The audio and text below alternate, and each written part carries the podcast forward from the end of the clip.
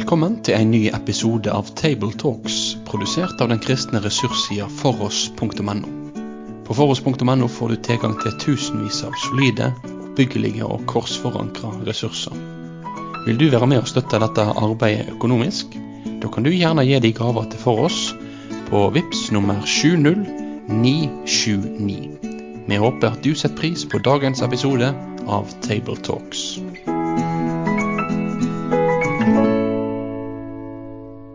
Velkommen til en ny episode av Tabletalks, søndagteksten. Og i dag igjen er det oss trøndere som ønsker velkommen. Det vil si, det er bare en som er sånn heltrønder, da. som snakker trøndersk. Det er altså Endre Stene, som egentlig er fra Trondheim, men som jobber på Fjellheim bibelskole i Tromsø. Og så har jeg med meg eh, Bjørn først.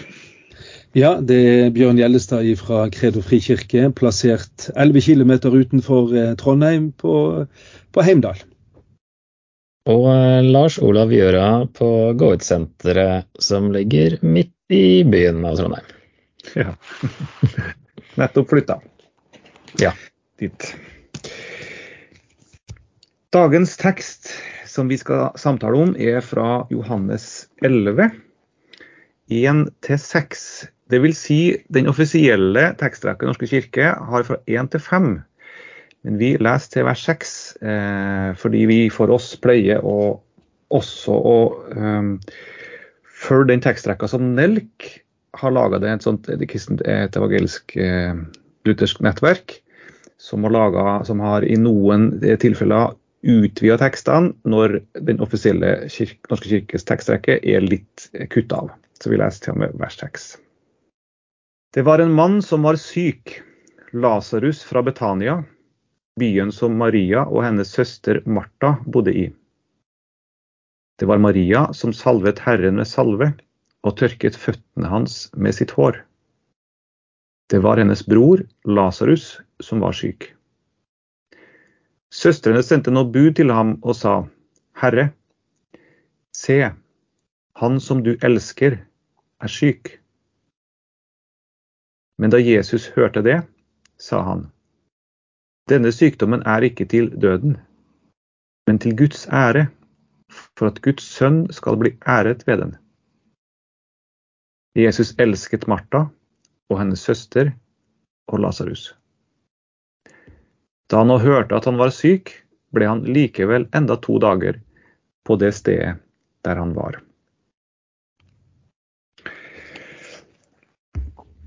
Og så kommer den fortellinga som hele kapittel 11 eh, inneholder, nemlig hvordan Jesus reiser til Martha og Maria og eh, reiser opp Lasarus fra det døde. Som er en sånn sterk, unik eh, tekst, der vi møter noen enkeltmennesker og møter en helt spesiell situasjon. Og denne teksten vi har for oss, er å forstå som en slags prolog en innledning til eh, fortellinga om Jesus som oppvekker Lasarus. Hva slags plass har den her eh, i, i, i, Jesu lidelseshistorie eller Jesus frelseshistorie? Johannes har jo valgt ut sju tegn som Jesus gjør. som eh, Dette er da det siste. og da med kapittel 11 så avsluttes òg den eh, del én av eh, Johannes-evangeliet, der eh, disse sju tegnene forekommer. Ehm, og så er det også ja, det er sju høytider òg. Det, det, har vært seks høytider til nå. Så kommer da den sjuende høytiden, som er den tredje påsken. Den utgjør da del to av evangeliet fra kapittel tolv. Og eh, ja, ut i hvert fall kapittel 20, og så kan man se på 21 som en som en uh, epilog. Men uh, i helt de to siste versene av kapittel 20 så sier Johannes der òg at Jesus gjorde også mange andre tegn for øynene på disiplene, tegn som det ikke er skrevet om i denne boken, men disse er skrevet ned for at dere skal tro at Jesus er Messias, Guds sønn, og for at dere ved troen skal ha liv i hans navn. Så det er målet han har med å ta med disse tegnene, og dette er da prologen til det siste, ja, som du sier. Um, og så er det jo Eh, interessant at det er jo noen kanskje litt spesielle linker med det første tegnet da, og det siste her, med at eh, det er de to gangene han får en sånn henvendelse, som ikke er et direkte spørsmål, men sånn, i hvert fall et hint om at han bør gjøre noe. Og det første tegnet det var? Ja, Vinunderet, kapittel to, ja. Så Mm. Der Maria sier bare de har ikke mer vin, og så Mm. Sier han det er ikke min time ennå. Men nå er det jo blitt hans time. Det er jo den del to av evangeliet som er timen. Eh, lidelsen og, og død og oppstandelse. Um, og så er det også Så Jesus Jesu, først, Jesu første tegn, mm, at Jesus er divin, og Jesus siste tegn, det har noen paralleller, sier du her. Ja. Det, Og begge to omtales spesifikt av Johannes, mm. ja, og ikke av de andre. Ja, det er sant. Ja. Johannes har, uh, har plukka ut Det er vel egentlig bare er det ikke bare de 5000 og Mettere 5000 da, som er med i alle, og kanskje går på vannet? Yes, det er to stykker. Mm. De to, ja. Mm. Mm. Eh, ellers er det jo ganske mange som er litt unike her, da. Og så er det, står det også da, i Vinunderet og her at eh, det er for at eh, Eller i kapittel to står det at Jesus gjorde det første tegnet, eh, og at han ble herliggjort. Den viste sin herlighet, står det vel der. Og her står det at dette er til eh, Guds ære, for ved den skal Guds sønn bli herliggjort. Så det er noen, en språklig link der også, som er interessant. Så det er en slags ja, en avslutning da på de sju tegnene, som Johannes mener er nok, eh, nok å nevne sju. Han gjorde veldig mange andre ting som ikke er nevnt, men eh, sju holder for å forklare hvem Jesus er, med hva disse tegnene peker på. da. Ja, for, for Markus, og Johan, eh, Markus, Lukas og, og Matteus, dem- for de lister opp, de forteller en hel masse tegn under, og bare, bare beskriver fakta, ting at det skjedde. Mens, mens når Johannes skriver, så er det fordi eh, han vil si noe bestemt med det. Mhm. Ja. Ja, Man kaller det jo tegn, så det er liksom at det, det, det peker på noe mer. Ja. Så når denne fortellingen også kommer, her den kommer, så er det noe mer Johannes vil si enn bare å fortelle om et under. Det er noe helt bestemt han vil si. Ja, Ja, og, og dette kommer jo også som det siste underet han gjør. Eh, han har på en måte preka seg ferdig nå, egentlig, eh, rundt omkring i, i eh, sin virksomhet. Eh, han har, Det fortelles like før at han har eh, eh, sagt Han har gått ganske sånn tydelig klinsj med, med judeerne, som det står. eh, og de ønsker å steine han fordi de liker ikke budskapet hans. Eh, og vi nå like før påska. Eh, og så kommer dette underet hvor, hvor konflikten bare spisses enda mye mer. Så dette er jo et under som også presser konflikten fram, og som fører til Jesu død. Eh, ja. Hvis vi da går litt inn i teksten. Eh, de her, eh, det står jo her altså om at det var en mann som var syk, det var Lasarus og det var Martha og Maria. Eh, de her menneskene her, hvem er dem for noen, og hva er deres rolle her? Og relasjon til Jesus? Det står jo her at, det står om at de, Jesus elsker dem, Lasarus og Hva tenker du om det, Bjørn? Nei, det er jo eh, Det er vel noen av de som, eh, som får omtalt, omtalelse som, som Jesu nære venner. Og det er jo tydelig at Jesus hadde sånne støttespillere rundt omkring som ikke var nødvendigvis med i disippelflokken. Det står jo bl.a. om alle kvinnene som tjente Jesus med det de eide og hadde. Og her ser jo vi at, eh, at eh, de, de bor jo ute i denne, eh, denne forstaden til Jerusalem. Det er jo bare tre kilometer inn til hovedstaden på veien nedover til, til Jeriko. Og, og, og det er tydelig at Jesus og disiplene de, de bodde der når de var eh, og feiret eh, de tre store høytidene i Jerusalem. Så, men det som er kanskje litt rart, det er jo at verken, eh, verken Matteus eller Markus nevner jo disse ved i, det hele tatt Lukas nevner jo de, mens det er bare Johannes som navngir de her, alle tre. Så, eh, så det er litt interessant. Og så syns jeg det er en liten pussighet her. Eh, Vi ser det i, i, i Johannes når, når disse tre nevnes, så nevnes altså Martha sitt navn først. Mm. Og det er jo litt underlig, for eh, det er vel mer vanlig i, eh, på denne tiden og i denne kulturen at eh, en mannsperson ville blitt nevnt først. Men her nevnes altså Martha først, og hun omtales som vertinne og huseier. Det står jo der i, i Lukas 10 bl.a. At, eh, at de tok imot han i sitt eh, hus, omtales eh, Martha da. Så hun var husfrue og herskerinne på en måte. Så, så det er jo det er veldig interessant. Vi hører, jo, vi hører jo at Martha og Maria de, de, snakker, de hører vi omtale ting. Men vi hører vel aldri at Lasarus sier noe. Men han er jo en viktig person her, for det er han, det er han som blir syk. Og det er tydelig at den sykdommen har veldig rask utvikling. Eh, fordi at han, De har jo ikke mer enn sendt dette budet på han, og så, så eh, utvikler den seg raskt, og han dør. Mm.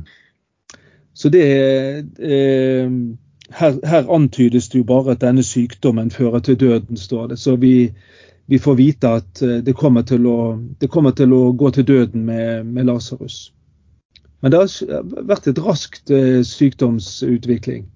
Mm. Det har det vært. Du sier her at eh, de andre, andre, evangelistene ikke nevner navnet deres. Jeg leste i en kommentar hvor det sto at uh, årsaken kunne ha vært at, uh, de, uh, ikke, at de av hensyn til sikkerhet ikke ville nevne navnet deres.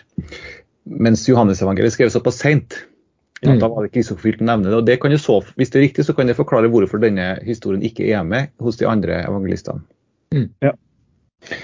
Og Det er jo også litt interessant at eh, når, når det nevnes dette med, med, med Maria, som, eh, som, Her peker jo det frem på lenger ut i, i, neste kapittel om at det var hun som vasket eh, føttene til Jesus. Så er jo ikke det hun navngitt senere. Men kanskje en av grunnene er at vi skal tydeliggjøre hvilken av de alle Mariaene det var mm. som gjorde dette. Mm.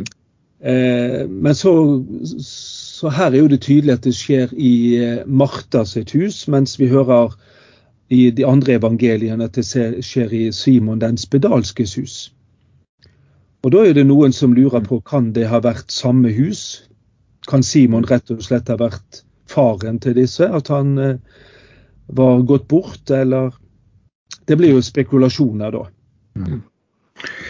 Det er jo interessant at denne opplysninga vers 2 her, at det var Maria som salvet herrens, Herren med salve og tørket hans føtter med sitt hår. Det tyder jo på at leserne av Johannes evangeliet visste historien om Marias salvelse. Så de kjente dette, og så mm. bare nevner Johannes at det var Maria som gjorde dette. Og så kommer fortellinga i, i kapittel, kapittel etterpå hos Johannes. Så, så, det var på en eller annen måte kjent stoff i Johannes. Ja, det er jo, det er jo flere ting. Johannes litt, uh, han gjør det flere ganger òg. At han forutsetter at uh, historien er kjent. Når han uh, f.eks. 2.22, da han var stått opp fra de døde, husket disiplene hans at han hadde sagt dette. Mm. Og de trodde Skriften og det ordet Jesus hadde sagt. Og så er det vel òg det er ikke sånn Dette skjedde før Johannes ble kasta i fengsel eller noe sånt også. Ja. Sånn at det, De vet godt hva som kommer til å skje. da, så han, han skriver jo med det i tankene at dette er ikke noe nytt han egentlig har kommet med for de fleste. Mm. Mm. Det kan jo nesten virke som at Johannes han kjenner til de andre evangeliene, og så mm. summerer han opp og går igjennom hva er det for historier det er ikke tatt med. Ja. Og, eh, og, sånn som du også sa i Stillas Olav, at når han, eh, når han tar for seg disse sju under og tegnene, så er det fordi at han, eh, han vil få frem budskapet i dem på en veldig tydelig måte. Mm. Kanskje mer enn de andre som, som eh, rapporterer fortløpende alt som skjedde med Jesus. Mm. Mm.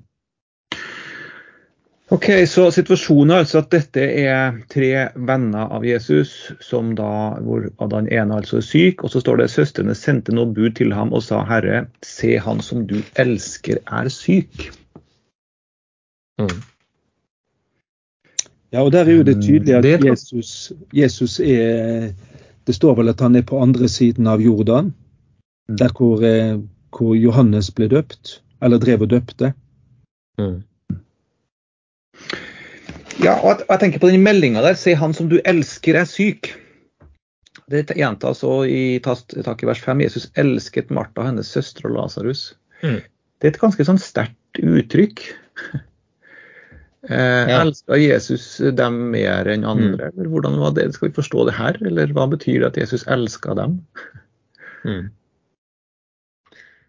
Han hadde jo, hadde noen, jeg hadde jo nære relasjoner med noen enn andre, han òg. Ja. Men det er, vi får liksom innblikk her i at, uh, hvor nært det var. Da. For vi vet jo ikke så mye om uh, disse her, som sagt. Og, men tydeligvis så er de noen som står Jesus enda Eller noe spesielt nærme, da. Um, og som du sier, Bjørn, at det, i Markus òg, når han kommer til Jerusalem, så er det jo ut og inn av Betania. Så han overnatter jo i Betania, så det virker som at han, at han bodde der ofte, ja. Mm. Um, ja. For meg syns jeg dette er ganske fint. Eh, eh fordi jeg syns det, det, det, viser at Jesus var et helt og fullt menneske. Mm. Som mens han var her på jord, bygde menneskerelasjoner. Mm. Eh, og satt og spiste med folk, lo. Eh, bygde vennskap, relasjon.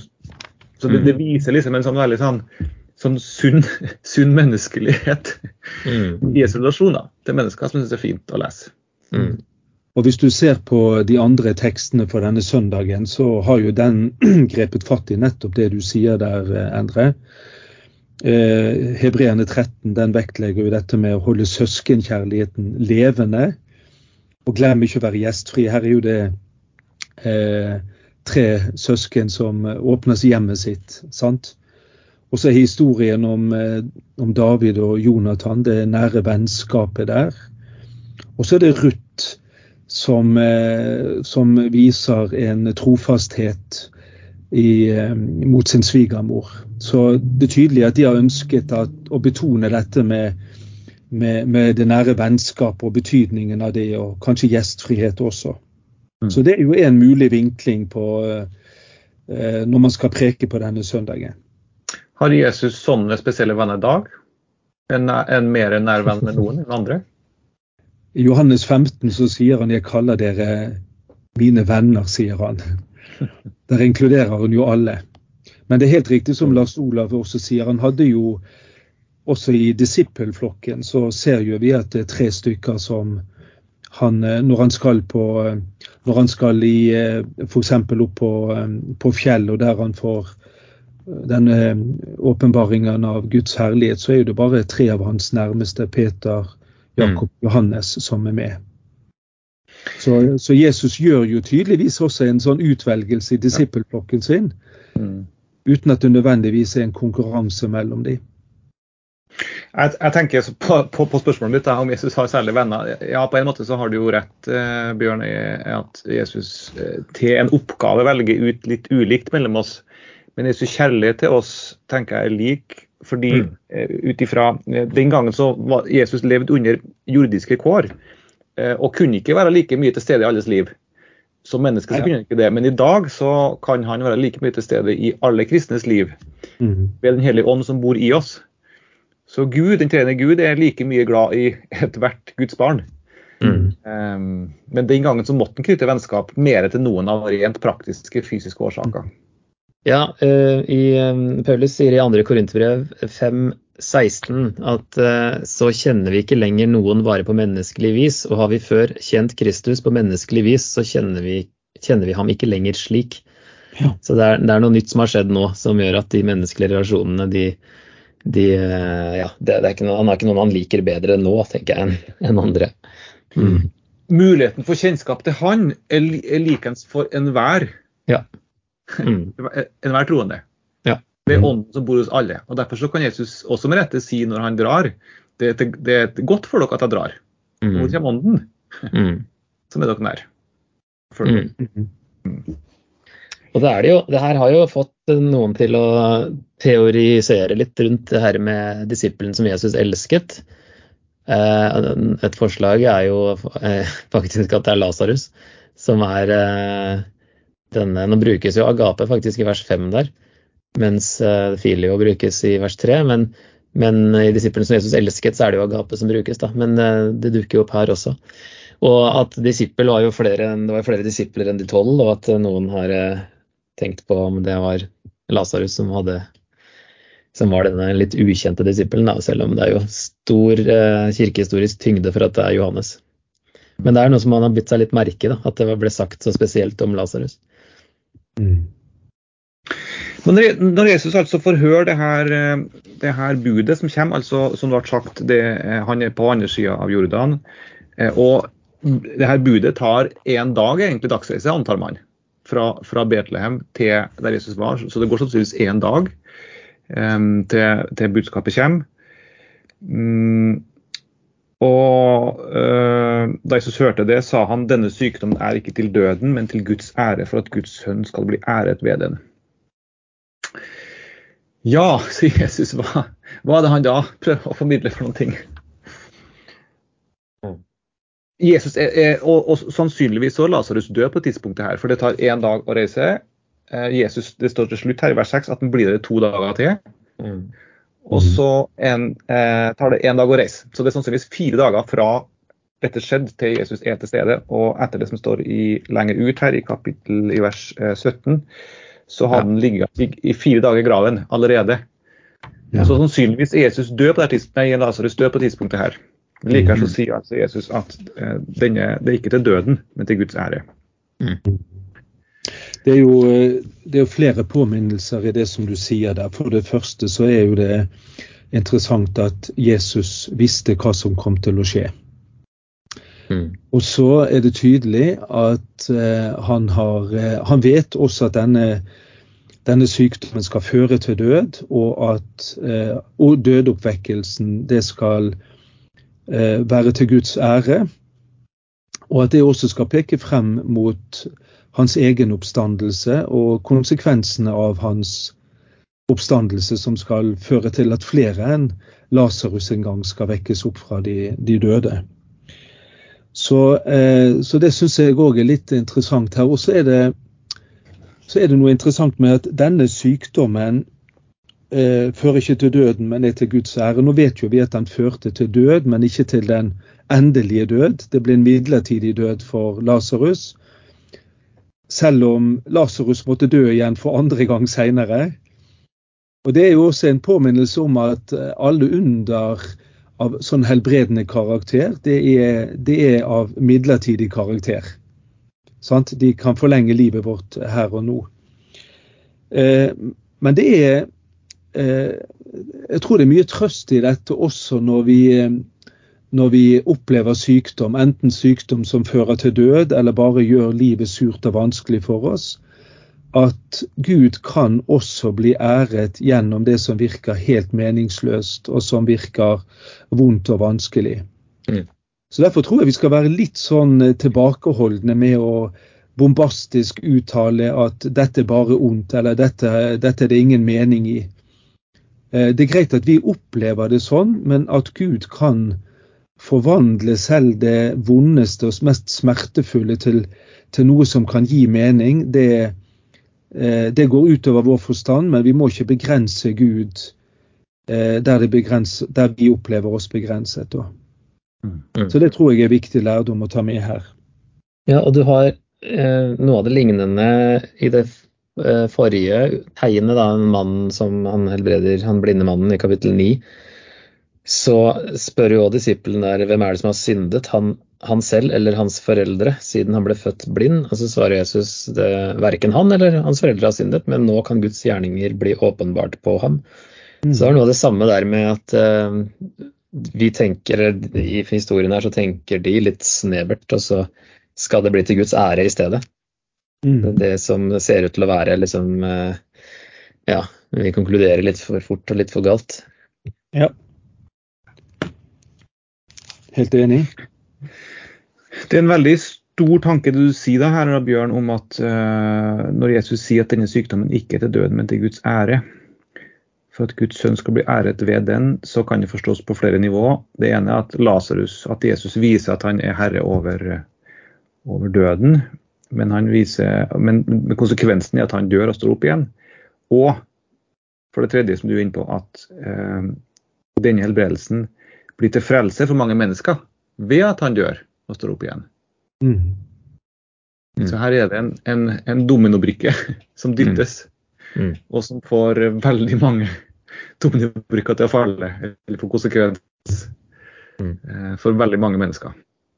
Det er jo litt interessant med denne historien her i, i, som vi har innledningen til i kapittel 11. så, eh, så skjer jo det som noen kan føle av og til. For det første, Jesus kommer for seint til sykeleiet til, til eh, Lasarus. Så kommer han til og med for seint til dødsøyeblikket hans. Og attpåtil så kommer han for seint til begravelsen. Og, og, og, vi skal jo høre det lenger ut i kapittel 11 at, at, eh, at Maria og Martha sin opplevelse det er jo det er nærmest at Jesus ikke har brydd seg om dem. Og så kommer da et enda større under enn dette, når alt håp synes ute, det til og med lukter av liket, så kommer dødeoppvekkelsen. Så det er eh, det er av og til at vi kan oppleve det også sånn og tenke sånn at hvorfor griper ikke Gud inn mens han hadde sjansen? Og så, mm. ja, litt gåtefullt for oss, så må vi våge å tro at han har sin egen eh, tidsplan. Eh, og at han vet nøyaktig eh, hva som er til det beste for oss. Selv om ikke vi forstår det og skjønner det. Det syns jeg også dette peker på og er en påminnelse om i, i dette kapittelet her. Mm. Det kan være du alt har sagt det du vil si òg, Bjørn, eller kan tenke å si om det her, men, men du er jo predikant og, og, pastor og preker. Hvis du skulle oppsummert hva, noen, noen, forslag til prekeninngang til dem som hører på som skal forberede prekenen, hva ville du ha sagt?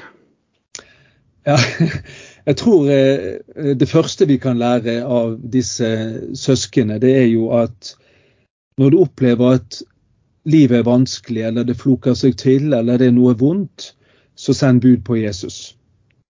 Akkurat sånn som de gjorde. Mm. Eh, det andre det må jo være dette tro at han oppfatter det du ber om.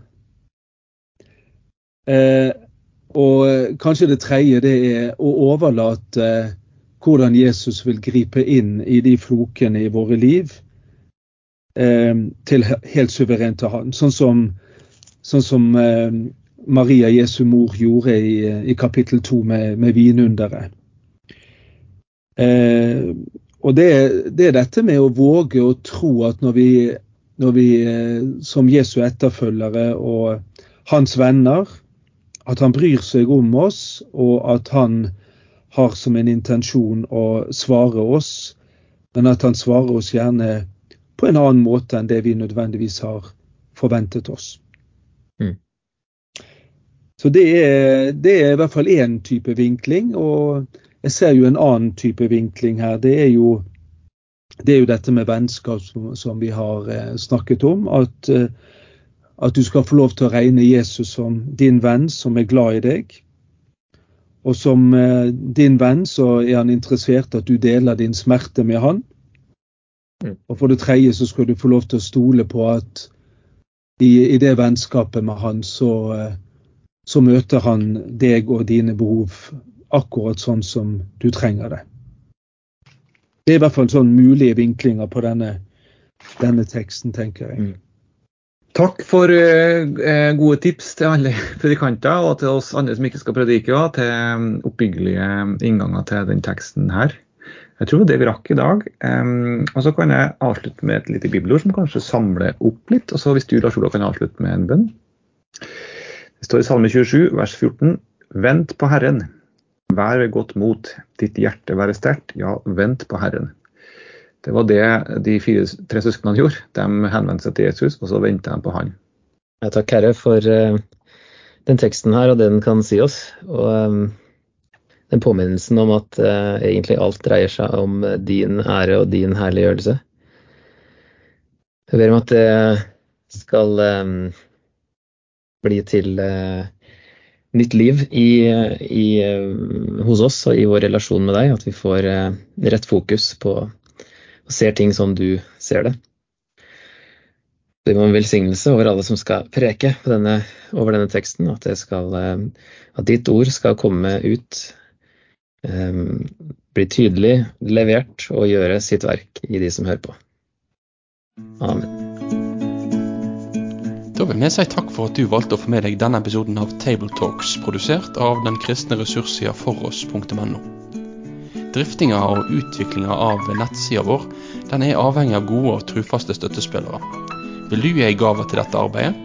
Da kan du gi den via VIPS nummer 70929, eller så kan du besøke foross.no for mer informasjon om å kunne bli en fast giver. Ha en god dag videre.